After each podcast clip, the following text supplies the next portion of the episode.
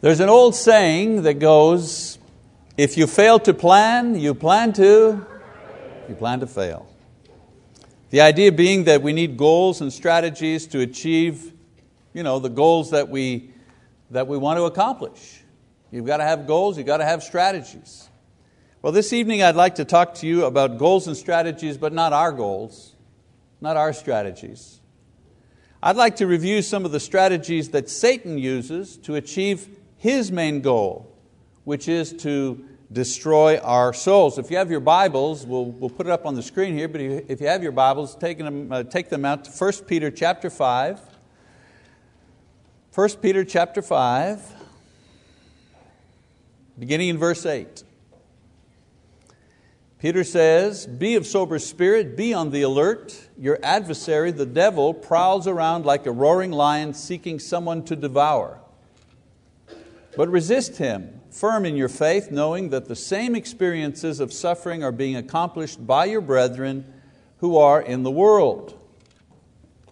After you have suffered for a little while, the God of all grace, who called you to His eternal glory in Christ, will Himself perfect, confirm, strengthen, and establish you. Now, I'm sure many are familiar with this uh, warning and uh, we believe it, we believe that it's true, but do we actually know what the tactics, what the strategies are that Satan uses to destroy us? We have a warning here, but we don't have the details. Perhaps if we knew them, we would be victimized less often. Perhaps if we knew them, we would avoid his traps more successfully. Perhaps if we knew what his strategies were, we uh, we could uh, grow stronger spiritually instead of constantly you know, using up our energy, repairing our lives as a result of His successful attacks against us. In other words, if we knew what His strategies were, we wouldn't be playing catch up all the time. So let's look at three, you know, it's a sermon, three. Let's look at three most common strategies that uh, Satan uses to destroy our peace, to cause us grief, and of course, to separate us from God.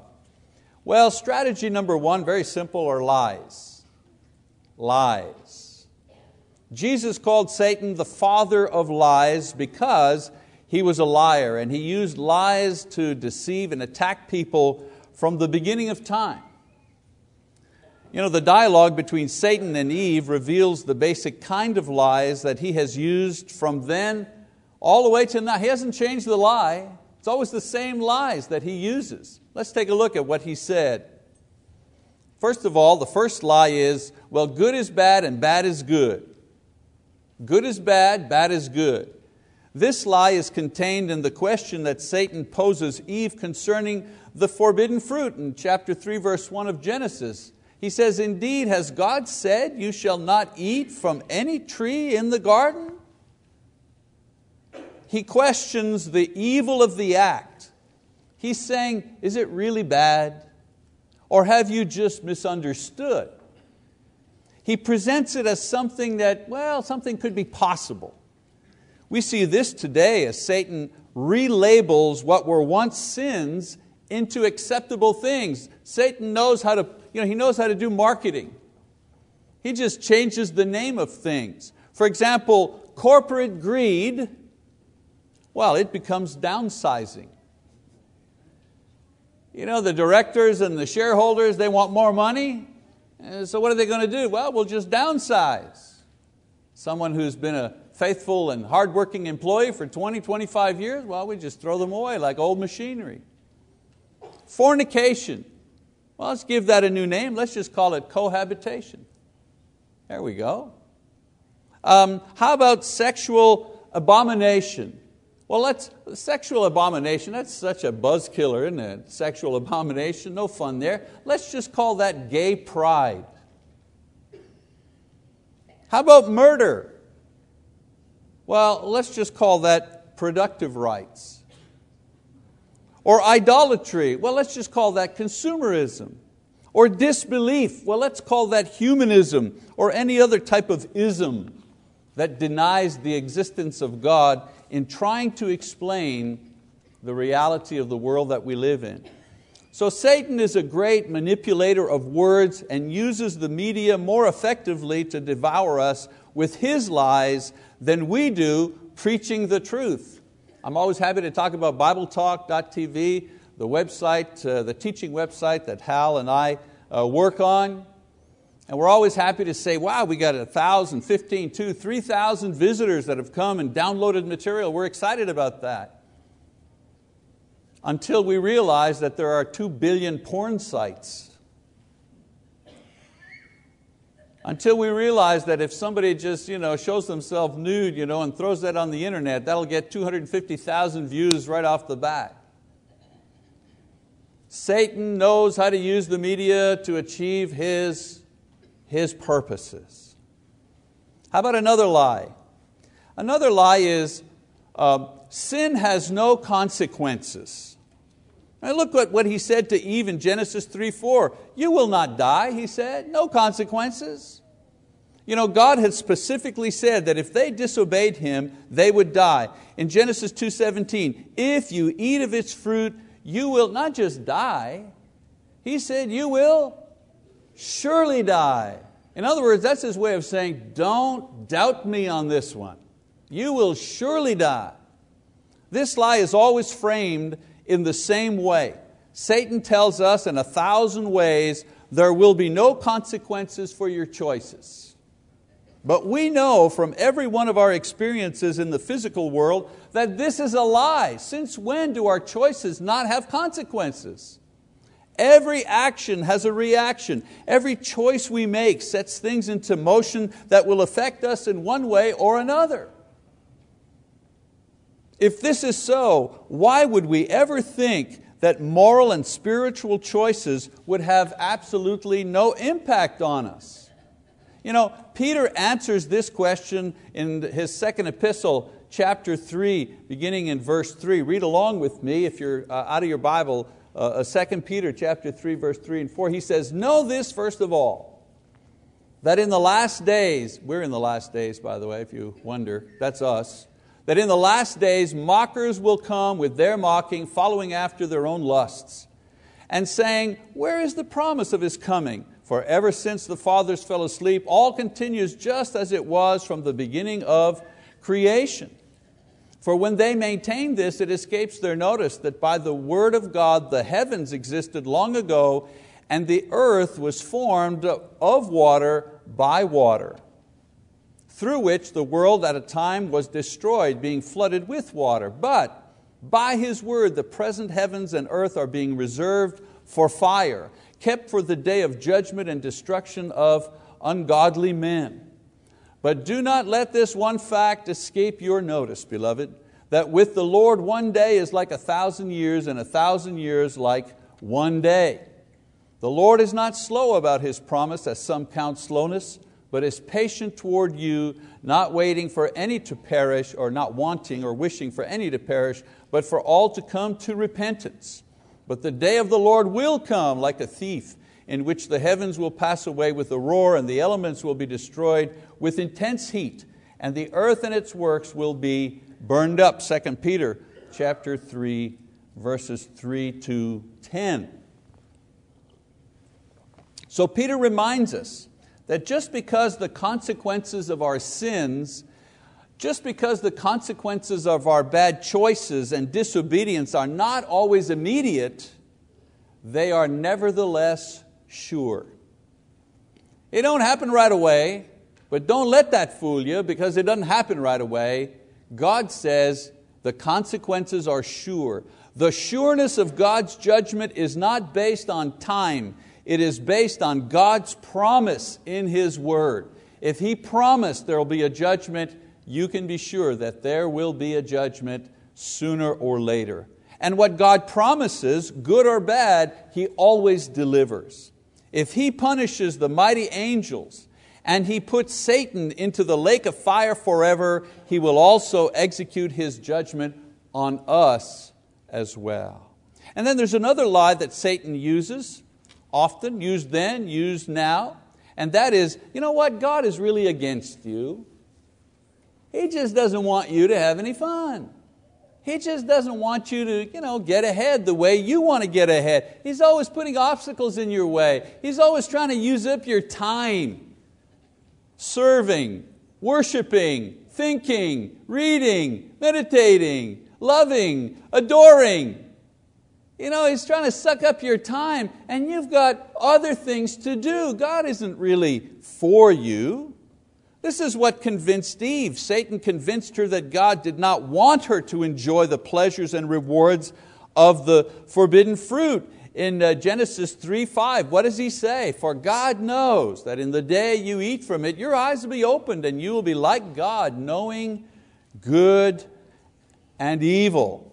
You know, there are many variations of this, uh, very, many variations of this lie. For example, your way or your decision or your choice is really better than God's decision, God's way, or God's choice. Imagine that. Or you can do things that go against God's teaching or God's commands, but actually end up with good results.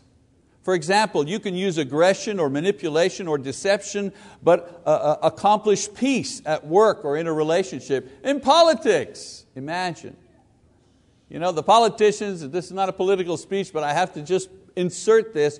All the politicians, all of them, okay, right, left, center, up, down, all the politicians, they've all got ads. And every time you check the ads, you know, the fact checkers check the ads, they've always shaved the truth somehow. They've always kind of, there's an underlying thing there. It's just not rock solid true. They all do it. And yet they're all doing this while saying that their goal is to reach across and work together and be unified and accomplish good things. How are you going to accomplish good things if your campaign is based on lies? And that, again, that goes for everybody. Satan wants you to believe that God does not have your best interest at heart when He commands you to obey Him, when He commands you to deny yourself certain things, when He commands you to trust Him. His, his, he doesn't just say, Would you trust me if you feel like it, if it's convenient for you? You know, we say that sometimes. If it's convenient for you, please stand for the song. You got a choice. You got a bad back, you got a sore foot, whatever. You can stay seated. But God doesn't kind of make a suggestion, He commands us to trust Him. Satan wants you to believe that indulging yourself and removing God's restraints and fulfilling your own needs and desires is really the better path to happiness and satisfaction. And how many people just, just bite into that fruit? They bite into that fruit. Of course, Eve believed this lie. And look what happened to Eve. When the woman saw that the tree was good for food and that it was a delight to the eyes and the tree was desirable to make one wise, she took from its fruit and ate, and she gave also to her husband with her, and he ate. Then the eyes of both of them were opened, and they knew that they were naked. And they sewed fig leaves together and made themselves loin coverings. Of course, Eve believed this lie and lost her innocence and lost the wonderful garden position that she and Adam enjoyed at that time. And so the first strategy that Satan uses to devour us, to devour us is lies. Another strategy that he uses, isolation. Isolation. You know, I remember my dog, Prince, when I was a little kid. And Prince, you know, you, used to like to chase after cars. But when I was a kid, maybe you're like this too. We didn't have all these laws about you had to have your dog on a leash all the time, you had to pick up after him, whatever. It was just let the dog out and the dog would run around the neighborhood and then you'd whistle or he knew where the food was. You know, he chased cars. And one day he chased a car and got hit by that car. The, the, the fender hit him, you know, but he was barking at the wheel and the guy stopped and the dog ran into the fender and you know, we had a hard time. It wasn't, a, it wasn't like a killer blow. You know, he, we could have taken him to the vet. The problem was he was hurt. What did he do? He ran under the porch. He was uh, under the porch at the back in the dark. You know, anybody want, come on, Prince. What did he do? He isolated himself. That's a tactic that animals use. And animals of prey also intuitively know this problem or use this um, device in order to hunt, don't they?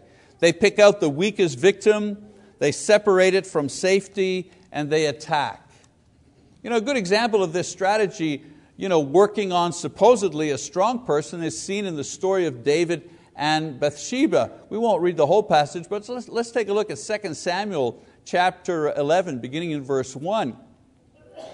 It says, Then it happened in the spring at that time when kings go out to battle that David sent Joab and his servants with him and all Israel, and they destroyed the sons of Ammon and besieged Rabbah.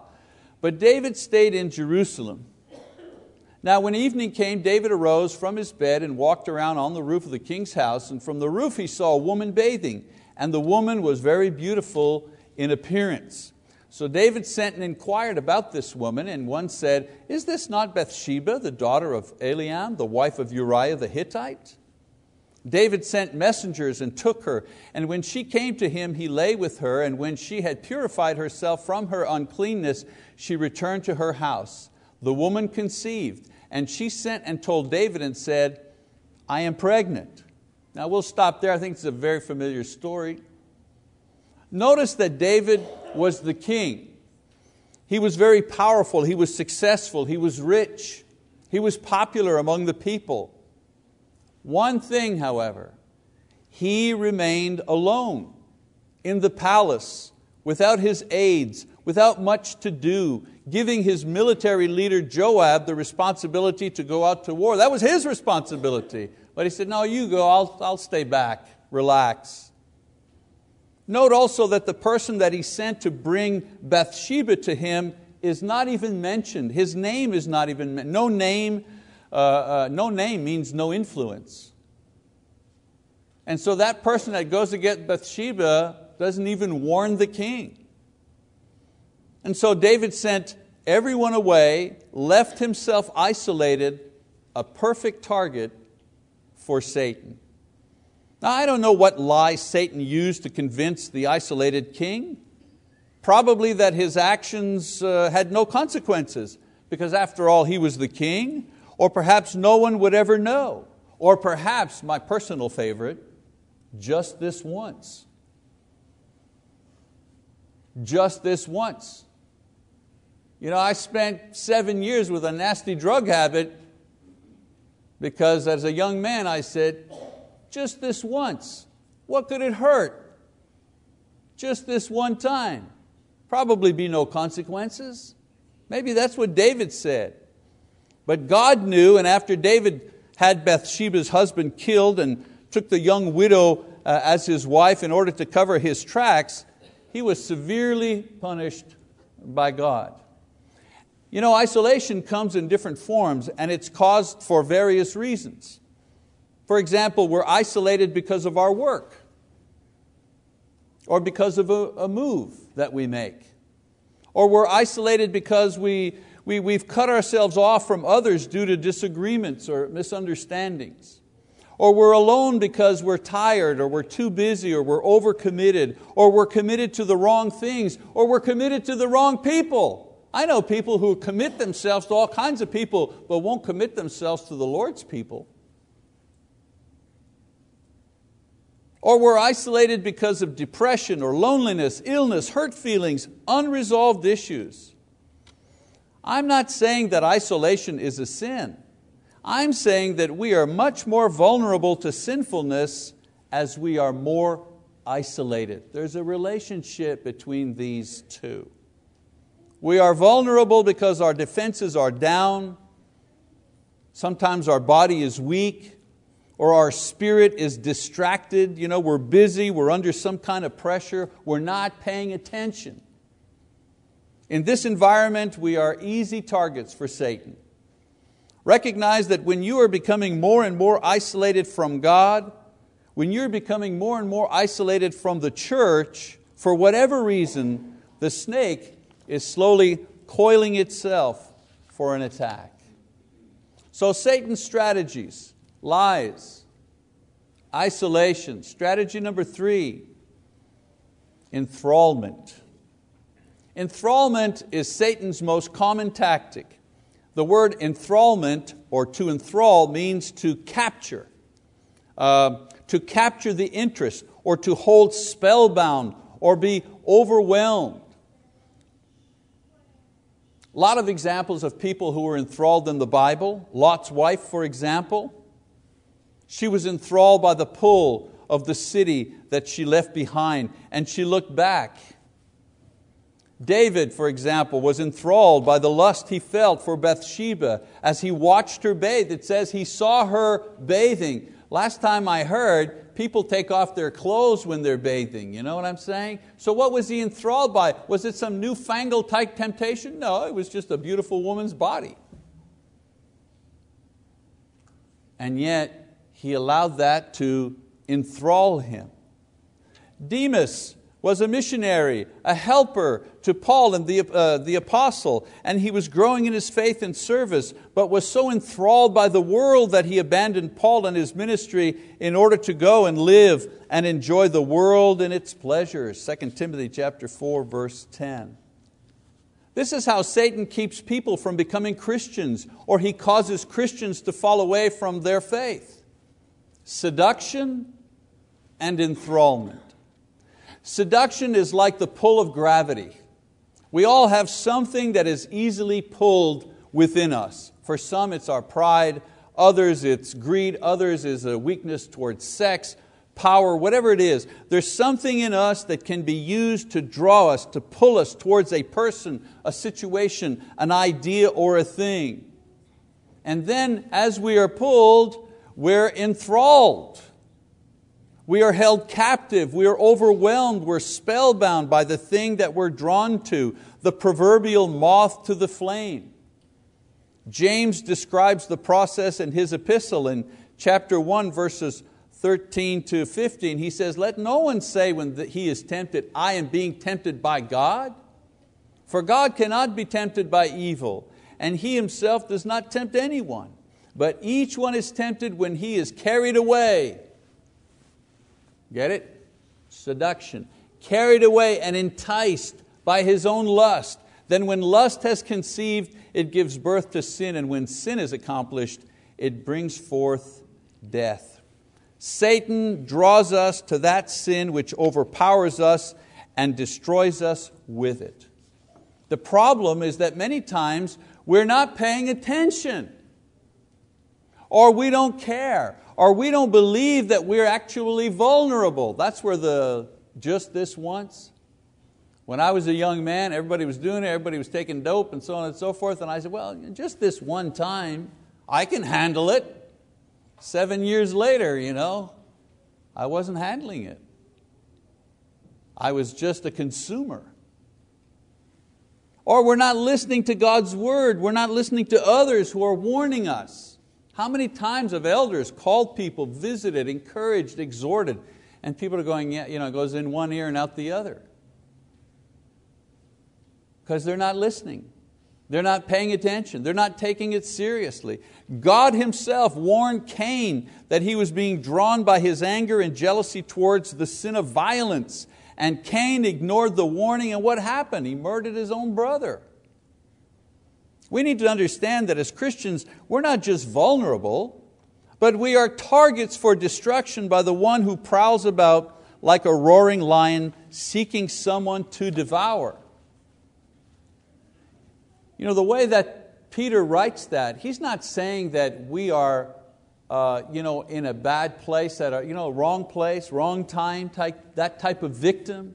You happen to be going to the 7 Eleven at the time when a guy's robbing the 7 Eleven and you get caught in the crossfire. You know, wrong place, wrong time. That's not what he's saying. He's saying that Satan purposefully is seeking those who are in some way weakened that he may specifically attack them. You watch those National uh, Geographic or those BBC, the world, you know, the nature shows. You ever watch how lions or cats stalk their prey? They're so patient. They're just there. They don't move. You ever watch a cat? You people are cat people? You know, a cat can just stand there, just sit there and watch and be still and watch whatever he's watching to try to grab for the longest time. But you know he's focused on that thing. I, I tend to think Satan is like that. He's focused on us, he's lasered in on us, you know, just waiting, just waiting till the tipping point of our weakness enables him to come in and uh, devour us. We need to realize that the someone that the Bible refers to can be us or someone close to us. So let's be aware of Satan's strategies for destroying our faith, our peace with God, and our salvation. Satan will use every lie to convince you to disobey God. If you're being drawn to something and you're asking yourself, well, should I or shouldn't I? Just ask yourself the question who's talking to me here?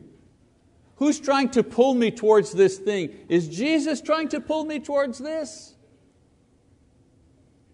And if it's not Jesus pulling you towards that thing, well, you know who else it is. There's only, you know, it's an easy decision, one or the other. So he'll use every lie to convince you to disobey God. He will attack you especially when you are isolated for whatever reason. So realize that if you've become isolated for whatever reason, you, you have been marked for attack. And he will use every seduction necessary in order to capture your, excuse me, your attention and your spirit so that you will serve Him instead of serving God. Now, I don't want you to think that all is lost, that we have no power, no resources against Satan and his strategies. In the time left, let me share just a few strategies that God has given us to succeed in our battle against the evil one. What do we need to know? Number one, know your enemy. Know your enemy. For our struggle, Paul says, is not against flesh and blood, but against the rulers, against the powers, against the world forces of this darkness, against the spiritual forces of wickedness in the heavenly places. Paul says that our true enemy as Christians is not human, but spiritual in nature. The real battle is for your soul, and Satan, our enemy, has no rules of combat. He plays dirty. You know, in the Second World War, Christmas time, the Germans would stop, the Allies would stop for a time because it was Christmas Day. You know, there was no fighting. If they were you know, facing each other, you know, trying to gain some ground or whatever, they call a, a halt to it. And there were rules in war. If you took prisoners of war, there were rules in the way you had to treat them, and so on and so forth. But Satan, there are no rules. There are no rules whatsoever. He'll get to you using a loved one, he'll get to you at the worst possible moment. No rules. So know your enemy. Know your enemy. Those who scoff at the reality of Satan, they do so at their own peril. We who know Christ, we know better, and we should be careful concerning His power. Another one of our strategies, know that you can win. You know, one of Satan's lies is, well, uh, just give in. You know you can't win. Sounds like a song, doesn't it? Many people believe this and they use this lie to justify their bad behavior and their bad habits. How many times have I heard people say, I just can't help it? I just can't help it. Or it's too strong for me, or I'm too far gone, or I'll never be able to, or it's too late, or well, I'm just a weak person. When you say those things, because you believe the lie back there somewhere.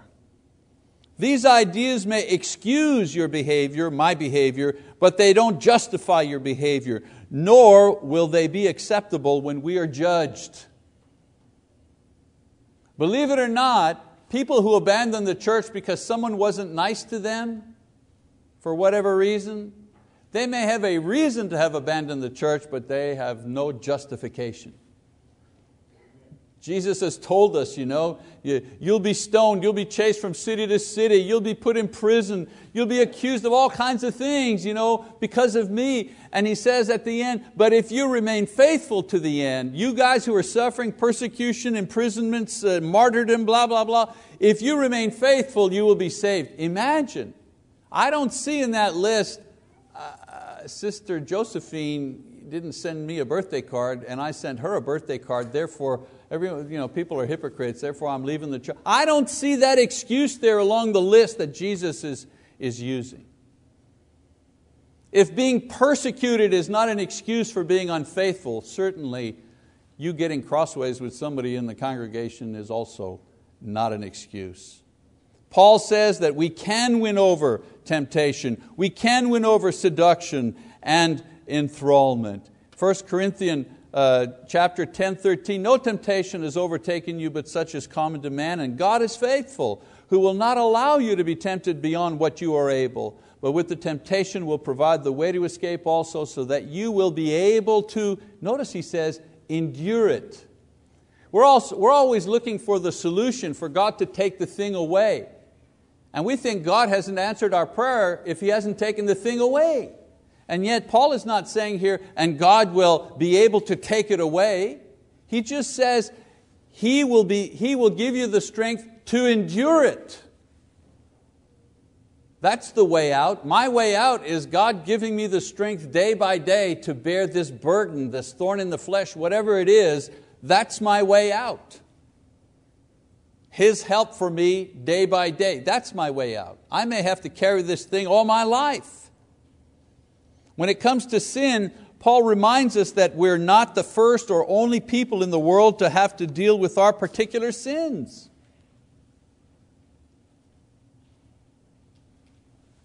He also reminds us that God knows what our endurance limit is, and He will not allow us to be tempted beyond that limit. He promises this.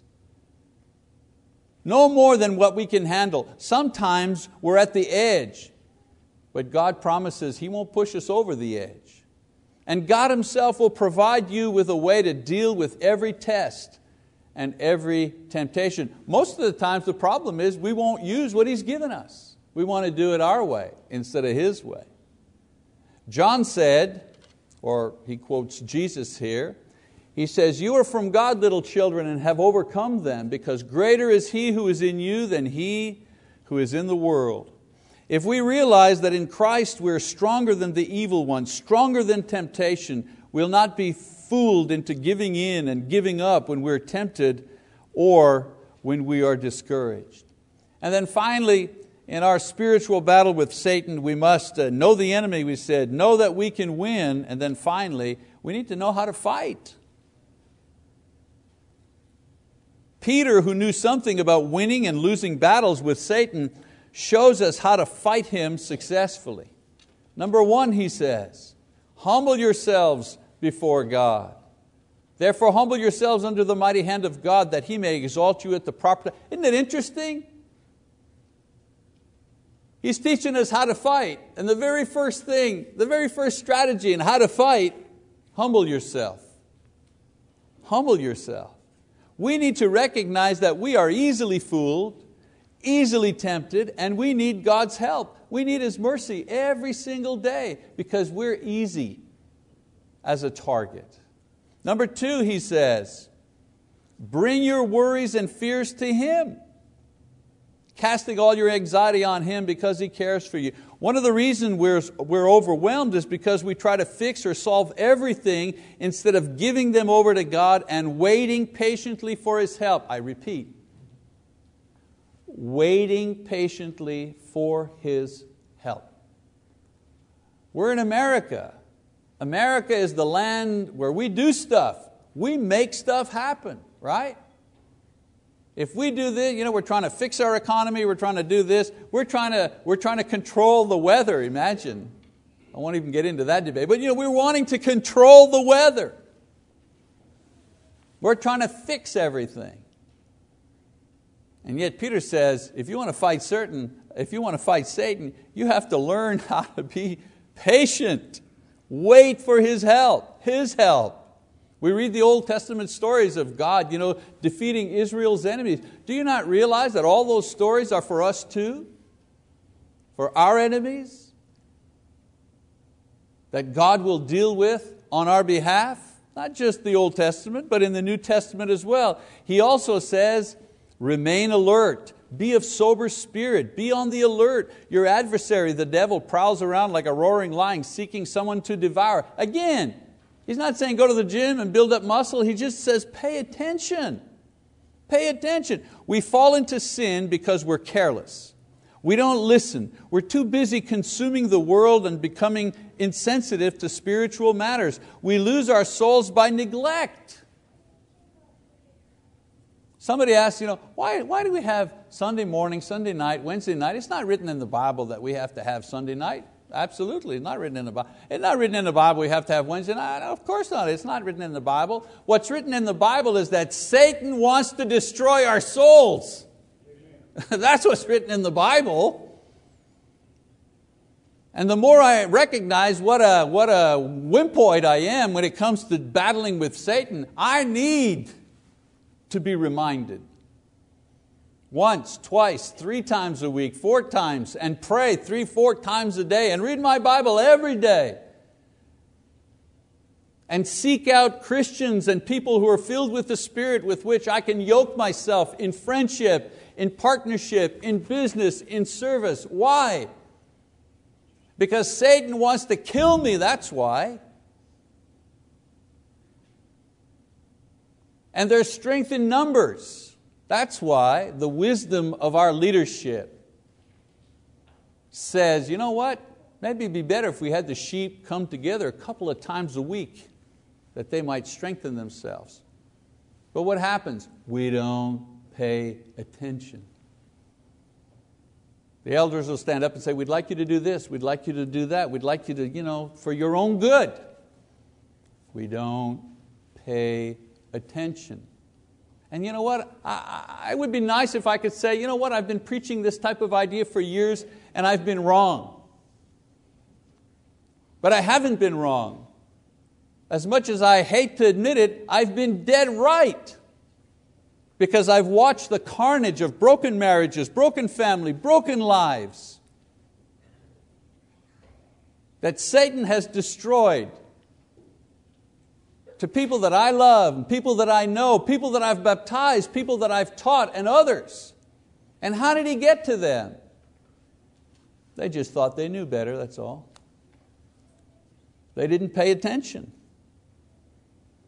Peter says, Stand firm, but resist him, firm in your faith, knowing that the same experiences of suffering are being accomplished by your brethren who are in the world.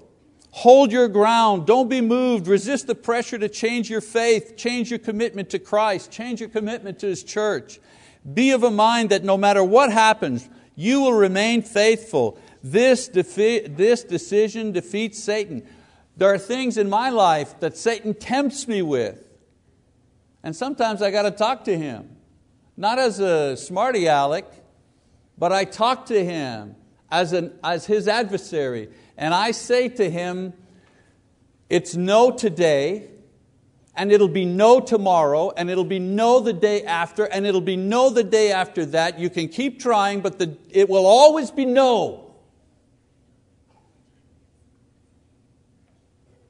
My mind is made up on this thing. You can offer me the entire world. The answer is no. What is that what we do? No.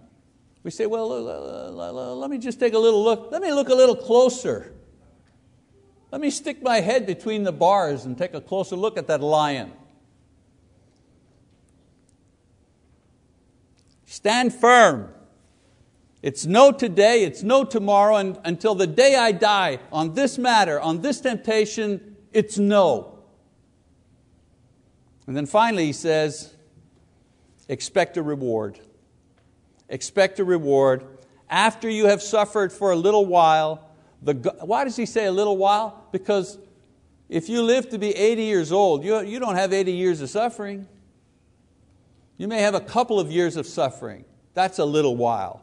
And that's a little while in comparison to eternal life. That's why he says a little while. You've suffered for a little while. The God of all grace, who called you to His eternal glory in Christ, will Himself perfect, confirm, strengthen, and establish you. To Him be the dominion forever and ever. Amen. What will He do? He's going to perfect me. He will confirm my position in Christ. He will give me the strength to say no tomorrow and no the day after and no the week after that. And He will establish me forever, He says, forever. You know, the great hope is that God Himself, not man, will reward you. He will complete your entire transformation into a being who is perfectly like His Son, Jesus Christ, and ready to share eternity with God without Satan, without temptation, without failure, without sin, without death. People say to me, What do you look forward the most for heaven? And my answer is always the same no sin. No more sin in me. I will deal with God. I will have a relationship with God that is not based on my sins. And I will have a relationship with you not based on your sin and my sin. That's what I don't know what the rest is going to be like.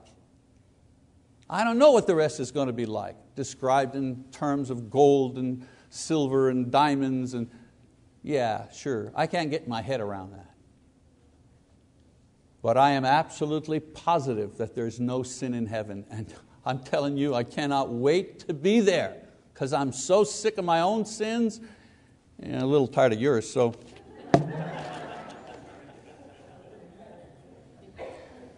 In the end, every time we resist the evil one, every time we start over after failure, every time we pray to God for help and encouragement, it is, uh, it is with the ability and the abiding hope of this great reward set before us each day. I'm going to get something out of this. So I encourage each and every one of us here tonight to resist the evil one and to resist the evil one every day. And I encourage you to look confidently into the future for the reward that will surely come. Resist every day because He who has promised is faithful. Every promise, every promise has been delivered. There's only one left, and I look forward to it.